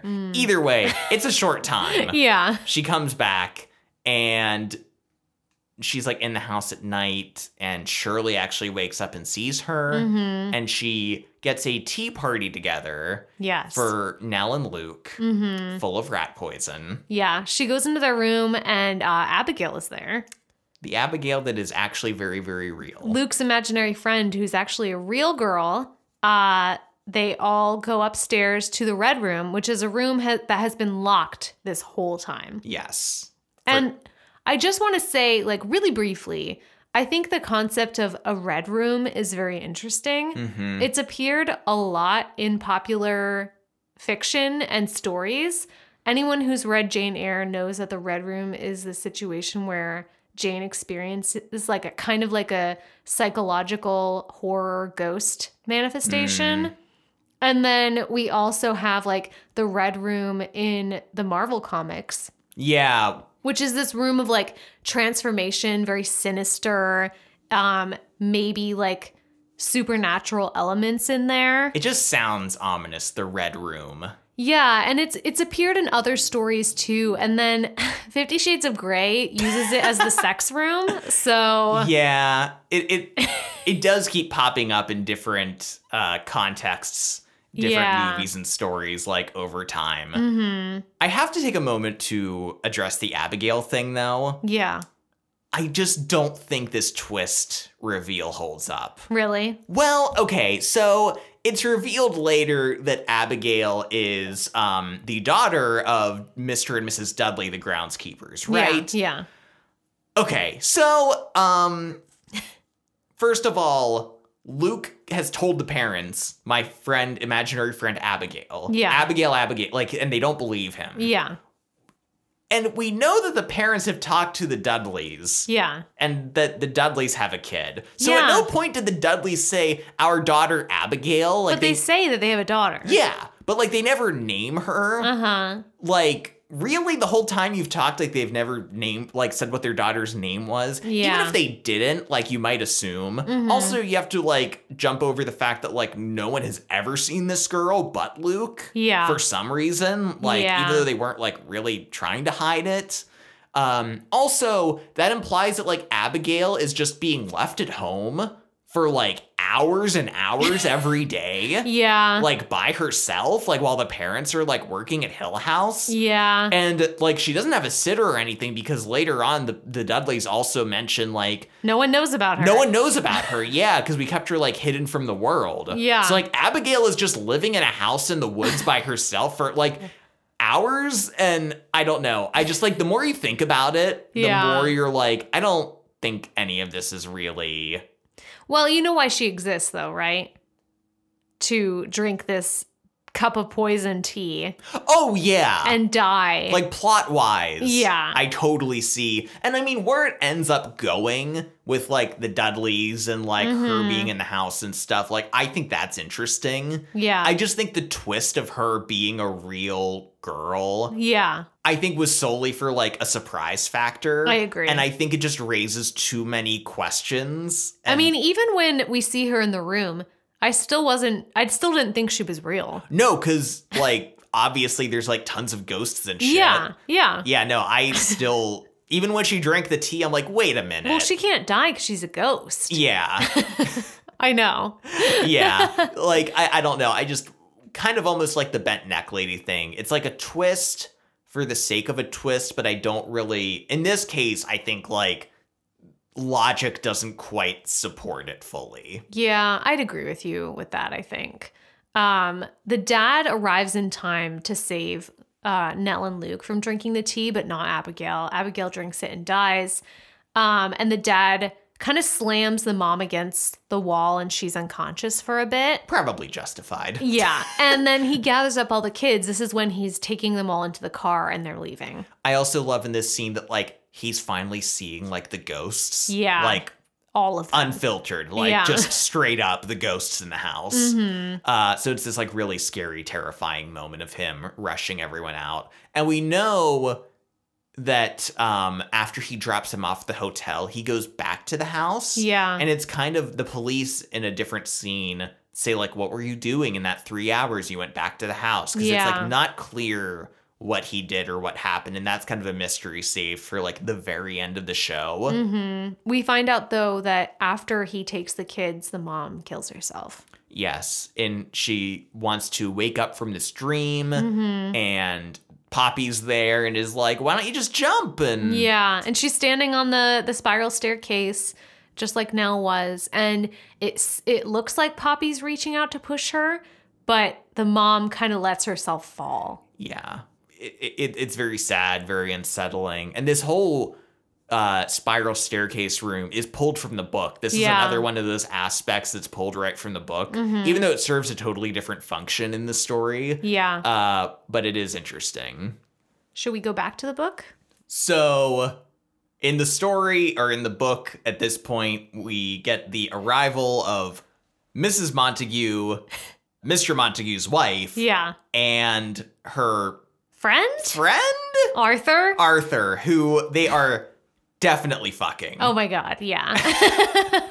this is so funny because she is so annoying. She's so obnoxious. And you realize how miserable uh, Dr. Montague must be, and that this time at Hill House, even though it's been like really creepy, has maybe been like a nice vacation Yes, for him away yeah. from her. She's constantly just talking, and every time like Dr. Montague tries to say something, she's like, "Excuse me, I'm talking." and Arthur is like a friend who helps her with like so Mrs. Montague is also involved in Paranormal investigations. except she's all about the planchette, like the part of a Ouija board that you move around, except I guess they put a pencil in it. yeah, to write. To write with. Uh, and so she's all about like sending out good vibes to the spirits and like connecting with them in like a good Mhm. way. And it's like, not that what Dr. Montague is doing is super scientific, but she's like way less scientific than that. Oh yeah, and she like has all these ideas and she keeps telling them that they're all doing it wrong and like she's just a really abrasive presence and they're all kind of really annoyed with her.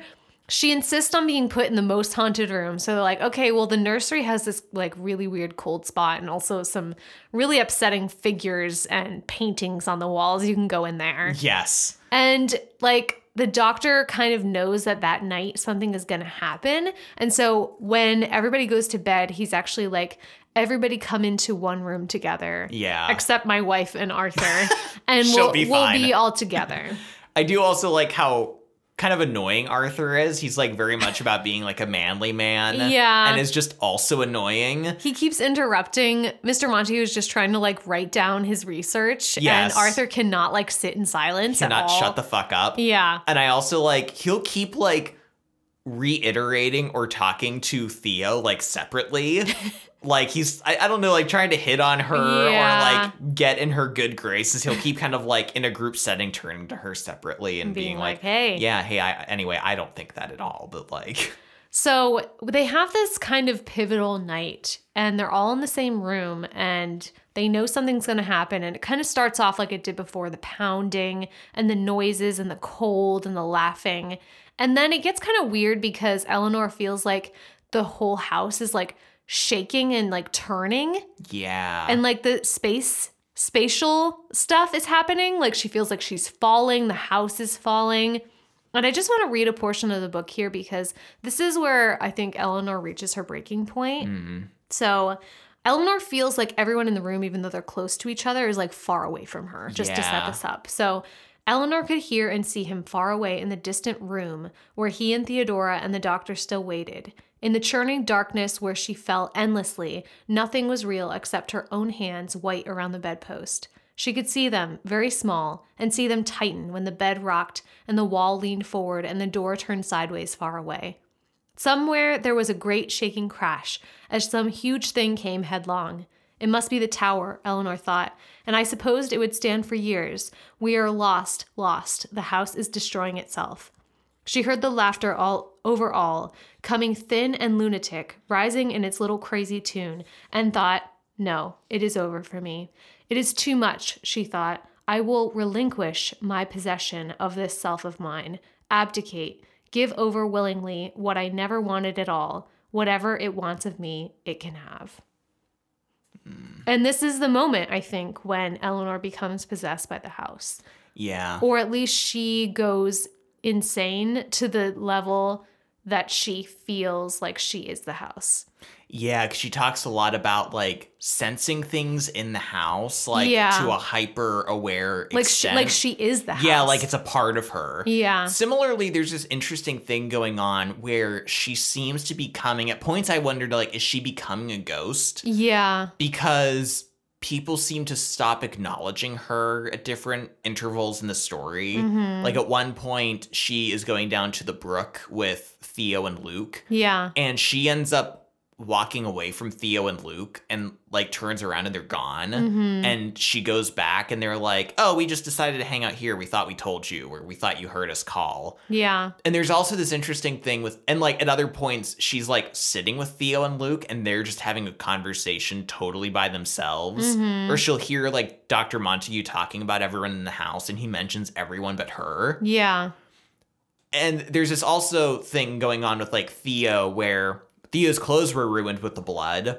So Eleanor is giving her clothes for her to wear. yeah, And then there's a part where Mrs. Montague confuses Theo and Eleanor. Like she thought Yeah. Theo was Eleanor. Mhm. And later on, Theo is jokingly saying that she's Eleanor. yeah, And Eleanor's being ignored at this point, and she's Mm-hmm. like, I am Eleanor, whatever. But like you do get this feeling that like Theo is becoming her. Yeah. Or that she is kind of like being erased from the Mhm. house and from the presence of everyone else. She's kind of like being absorbed. Yes. And like at a point they do acknowledge her again. It's not like something Yeah. that like lasts.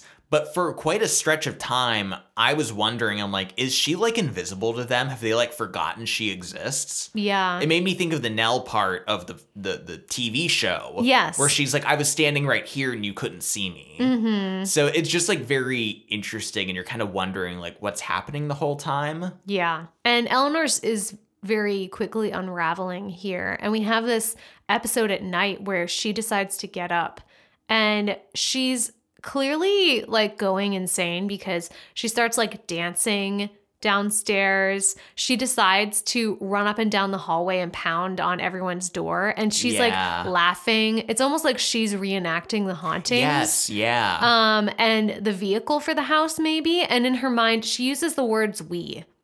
She's saying like we tricked them so easily. Mm. That's right, yes. so, you know, it feels like she is in cahoots with like the spirits of the house or the house itself.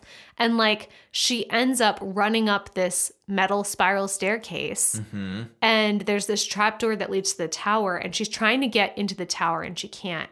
And the whole group finds her and they're like, Eleanor.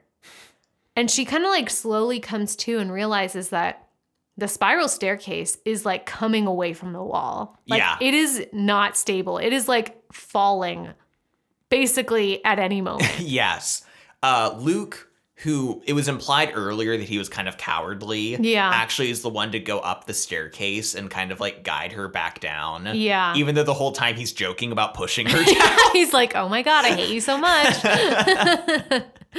um, but they get her back down and everyone's safe and everything. And the next morning they were like, you gotta fucking go. Yeah, they're like, this house is affecting you too much. You can't stay here anymore. And Eleanor is just like, oh, I can't go. Yeah. I live here now. Yep. And earlier in the book, she was telling Theo, "Oh, I want to come home with you." Yeah, and it, it's really sad. Yeah. Because, like, she clearly has a connection with Theo, Mm-hmm. but Theo is like, you can't come home with me, Yeah. Which is really sad because it's just emphasizing Eleanor's, like, loneliness, I think. And the fact that she has no home and, and the writing on the wall saying, Come home, Eleanor, you know? Mhm. And this idea that she, since her mother died, she has nowhere to go. She has no purpose. And she reveals to them, they're all like, Go back to that apartment you keep talking about. And she's like, I don't have one. I sleep in my sister's room on a cot on the floor. Like, I have nothing. This is my home now. Hill House is mine. Like, I belong here. Yeah. They basically have to, like, wrestle her into the car. But they're like, we can't drive you. You have to drive yourself. Yeah, I, I- do not understand. Dr. this. Montague is like, no. It has to be her. It has to be her alone.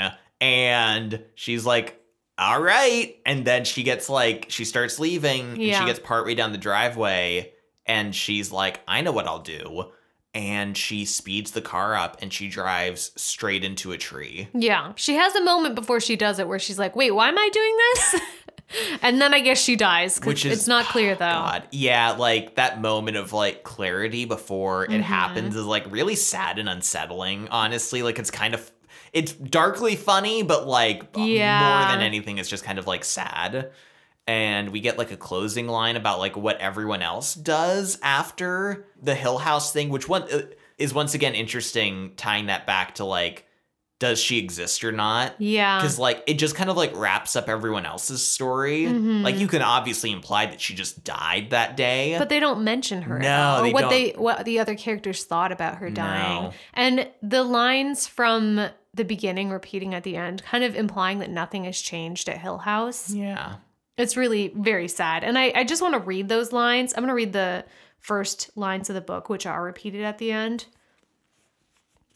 No live organism can continue for long to exist sanely under conditions of absolute reality. Even larks and katydids are supposed by some to dream. Hill House, not sane, stood by itself against its hills, holding darkness within. It had stood so for 80 years and might stand for 80 more. Within, walls continued upright, bricks met floor, bricks met neatly, floors were firm, and doors were sensibly shut. Silence lay steadily against the wood and stone of Hill House, and whatever walked there walked alone. So that's the end of the book, kind Yeah. of storyline. yeah, it's very iconic those lines, and I really like it repeating at the end, like you said, kind of Yeah. establishing that like just life keeps going and like nothing Mhm. really happened with Hill House and nothing changed. Yeah. very interesting though it's the horror of it was very ambiguous like even though a lot of these tropes of the haunting of like loud banging and like talking and Mhm. stuff and cold like a lot of those are pretty commonplace now but i found its lack of i mean it does escalate through eleanor Yeah. but like is that the house working through eleanor or her just like losing sanity yeah. uh, is very unclear, and I found that like ambiguous escalation of the plot line to be very interesting, Yeah. very unsettling. It is unsettling. Let's t- finish with the show. Let's go back to the show.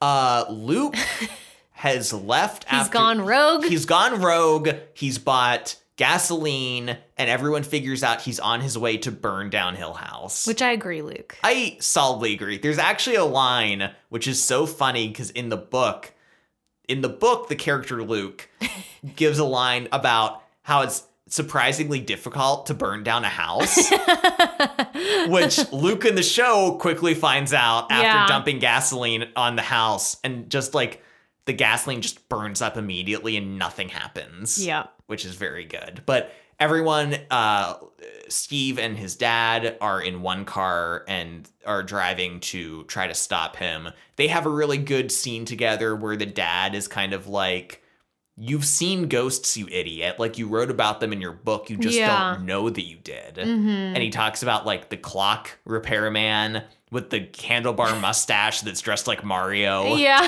uh, wasn't real. yeah. Which I, I really did like that part. The treehouse. The tree house. He's like, no, we didn't build you. There was no tree house. Yeah. He's like, we were only there for however many weeks. Like, I didn't have time. I was fixing up the house. When would I have had time to build this treehouse? Yeah, and like you can just see it dawning on Luke or I'm on Steve.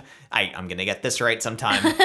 uh, you see this information like you know he he's not totally on board yet, but like you can see the the lights starting to come on about like maybe he is experiencing something supernatural. Yeah. And meanwhile, we have Shirley and Theo together driving towards the house. And they're arguing and fighting. And then we have this really creepy, like scary shock scene uh, where Nell's in the car with them and just screams. oh my God. It's it's kind of I think the notorious jump scare from Yeah. this show. It's very effective, mm-hmm. very scary.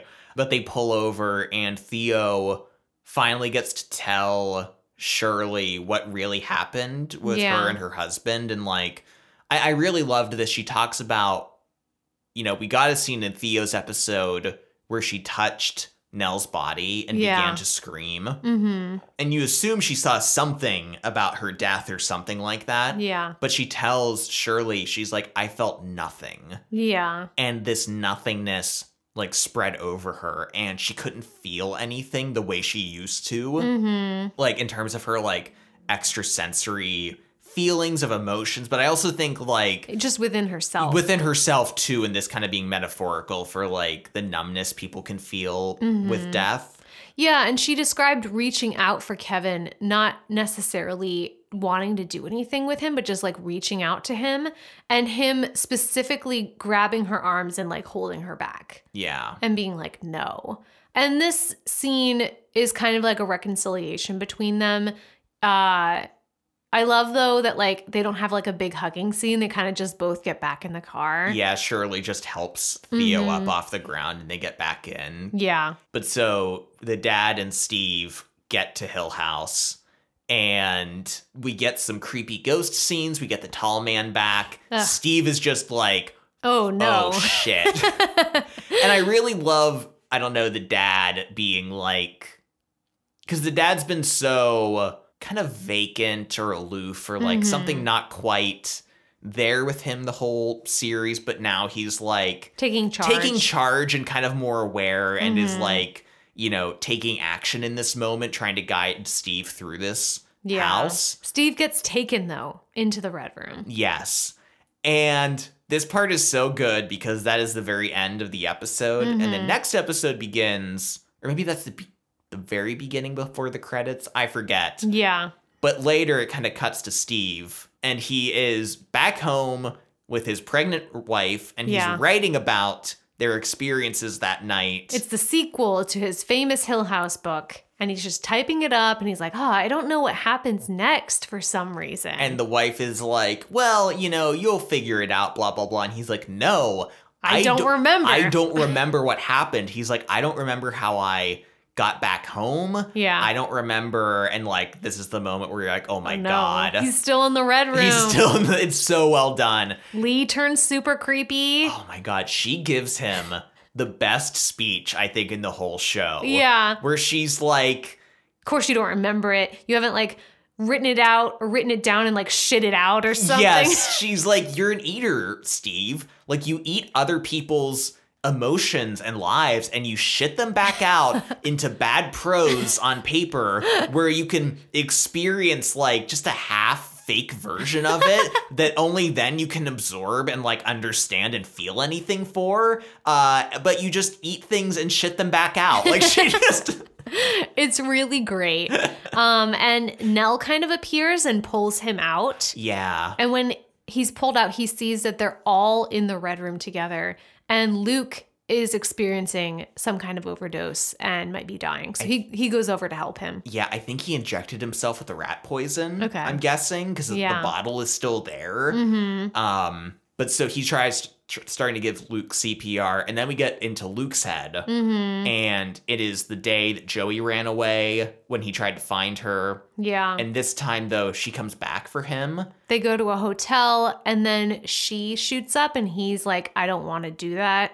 and then looks down and sees that there's uh, the needle in his own arm. I really love the speech she gives him about being clean. Yeah. She's like, but you're not really clean because you have an appointment with this needle. Yeah. Like it's always gonna be there waiting for you and the next time Mhm. you like shoot up. Like basically just being like, your sobriety is only limited. Temporary. Yeah. Um Mhm. it's a really good, creepy scene with her. We have a part two with Luke where he's in the red room, but it's like white.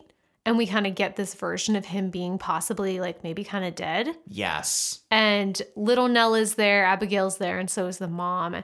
And it's kind of like the idea that the mom is trying to finish the tea party. Yes, because both Abigail, her, and Nell are all dead now. Yeah. And- And they're trying to get Luke to stay with them. And Nell is telling him to go. Yeah, it's a really emotional scene. Uh Luke, the actor who plays him, does like such a good job with it. Yeah. Like being emotional, seeing his mom and Nell again, but like knowing that he like, you know, can't stay there and he kind of like comes back to life when Yeah. he decides to go. And Nell helps him out. And Nell also helps Shirley and Theo through um, what they're experiencing. Theo's is kind of not that interesting. no, um yeah, it's it's it's fine. I like the little speech that her potential Girlfriend. girlfriend, gives, Yeah. but like it's fine. Uh, Shirley is reliving a mistake that she made when she was at a mortuary convention. and she had sex with this guy, like a one night stand, and never told her husband. And I love this for her character because she was so tough on Theo and Kevin when nothing happened between them because of what she did. Yes, and just understanding that guilt and like her high, like the high horse that she's on, because like Yeah. she's probably like really hard on herself for what happened. Mhm. Uh, yeah, I love the scene of you know, because in that recreation she turns him down. but Yeah. then he's like, "But you didn't say that, did you?" Mhm. And then we get the part where it's like a scene of her funeral. Yeah. And the funeral director who guided her as a child is there again, but this time he as he's like talking to her, he's like, "Yes, we uh, drained her of all her blood, filled her with chemicals. Mhm. Uh, we Stopped up all her holes. Yes, we yes stopped up her holes. We sewed her mouth shut so she can't scream. Yeah. Uh, we pickled and painted her, and like just this like really dark, twisted version of what she does. Mhm. It, it was just a good speech, but Nell helps her out too. Yeah, and then they finally are all awake in the red room together, and Nell is there. And Nell kind of has this moment of saying goodbye to them Yeah. and, you know, saying, like, it's not your fault and I'm still with you. And it does feel like her spirit is more at peace now because before she was like haunting them. yes. And this is a Nell that feels more like she's helping them and she's kind of at peace here. And then we also get a scene with the dad confronting the ghost of the mom. And the mom kind of being really angry that he took the kids away from her Yeah. and that he left her and that this whole time she's been alone. It's a really great scene because like even though the kids are all awake now, they're still locked in the red room, and basically only the ghost of the mother can let them out. And so the dad is trying to. So it's this argument, but it's like for the fate of the kids, basically. Mhm. And I really like it's just kind of a discussion on being a parent. Yeah. Like the mom is like, you know, nothing bad can happen to them while they're in there. And he's like, yeah, but nothing good can either. Yeah, and this idea that you can't save people from pain and that like they're going to die either way. Yeah. You know, they die if you put them out in the world, they die if you shelter them. Like it's just you can't protect your kids from everything. All you can do is is your best and yeah, you might have to watch them suffer, but that's just part of life. Also, we forgot to mention but like the red room being a different room for everybody. yeah. I like I really liked that. And the the image that's um talked about for this room is that it's the heart of the house but also the stomach Yes. and that it wore a different attractive face for each of them so that it could slowly devour them. Yeah, it was the treehouse for Luke. It was the game room, and on a it's really satisfying on a rewatch because there's so many allusions to this. It's like, like, the same. yeah, look. like Steve says he's gonna go get Luke in the treehouse, and the mom is like, "Oh, you jokester." She says something like that. Yeah. Or like the mom is like, "I'm going to the reading room," And they- they're like, "Where's and- that?" Yeah, and Luke's like, "What room is that?" But they kind of like gloss over it. Like Mhm. anytime one of those rooms is mentioned, it's kind of just like, "What?" Yeah. Or like, I, you know, there's too many rooms in this house.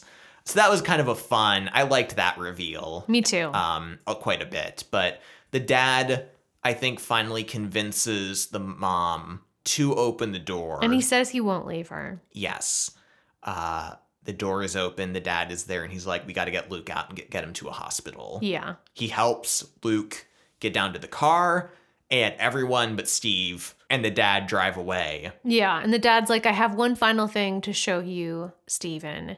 And we see the whole Abigail situation and him finding the mom dead, the Dudleys coming in and them realizing that this is their daughter and that she's dead. And the Dudleys ask him to keep the house because they want to come back and visit their ghost daughter. yes and the dad reluctantly agrees uh that like he'll board up the house basically he'll keep the dudleys on um but he won't like burn the house down like he wanted to and he tells steve that like this responsibility is on him now too like this promise Yeah. because The mom killed Abigail. yes and yes they were, are partially responsible. but also the dad is dead Yeah. uh that you know his promise to the his wife that he would stay hmm uh he took his own like heart medication i think and, and you know and died yeah um to stay with her and steve gets like a final goodbye moment with hmm the mom the dad and nell Yeah. as they kind of like walk through the red room door hmm um I don't know how I feel about this. We get so we kind of get like an epilogue where everybody's doing better Yes. and everything, but like the whole idea suddenly that this is a place of peace now mhm. for the spirits, whereas before it was a place of like unrest and terror. Mhm. I mean, it is kind of interesting, but I'm like, what changed it? Well, I don't necessarily think anything changed it because I mean, so much of the haunting and ghost experiences that they encounter, a lot of times it's not like anything malicious Yeah. that's like attacking them. Like the tall man, right? The tall man just wandered around the house and like did his own thing, right? Mhm. You know what I mean? Like it was just him What kind about that creature or that guy in the basement crawling towards Luke and like ripped his shirt and Yes, everything? but that was William, and William was like mentally Crazy. like crazy, and same with Poppy. Mhm. So like as they were in life, I think in death they're kind of like yeah. messed up too. Um, yeah, I mean, it is kind of a question of like. I, I, I think the house is obviously kind of like just a larger metaphor for the afterlife, and I think their encounters with it are unsettling just because they are encountering death to a degree. Yeah. You know what I mean? It's not so much ghosts being like, ha and like Yeah. scaring them on purpose, but it's more just like they're seeing ghosts, and that Mhm. in it of itself is unsettling. Yeah. But I do think the show is is super interesting just because it is like a um a meditation on death Yeah. where it addresses the really sad, unsettling, and you know, kind of horrifying aspects of death and loss.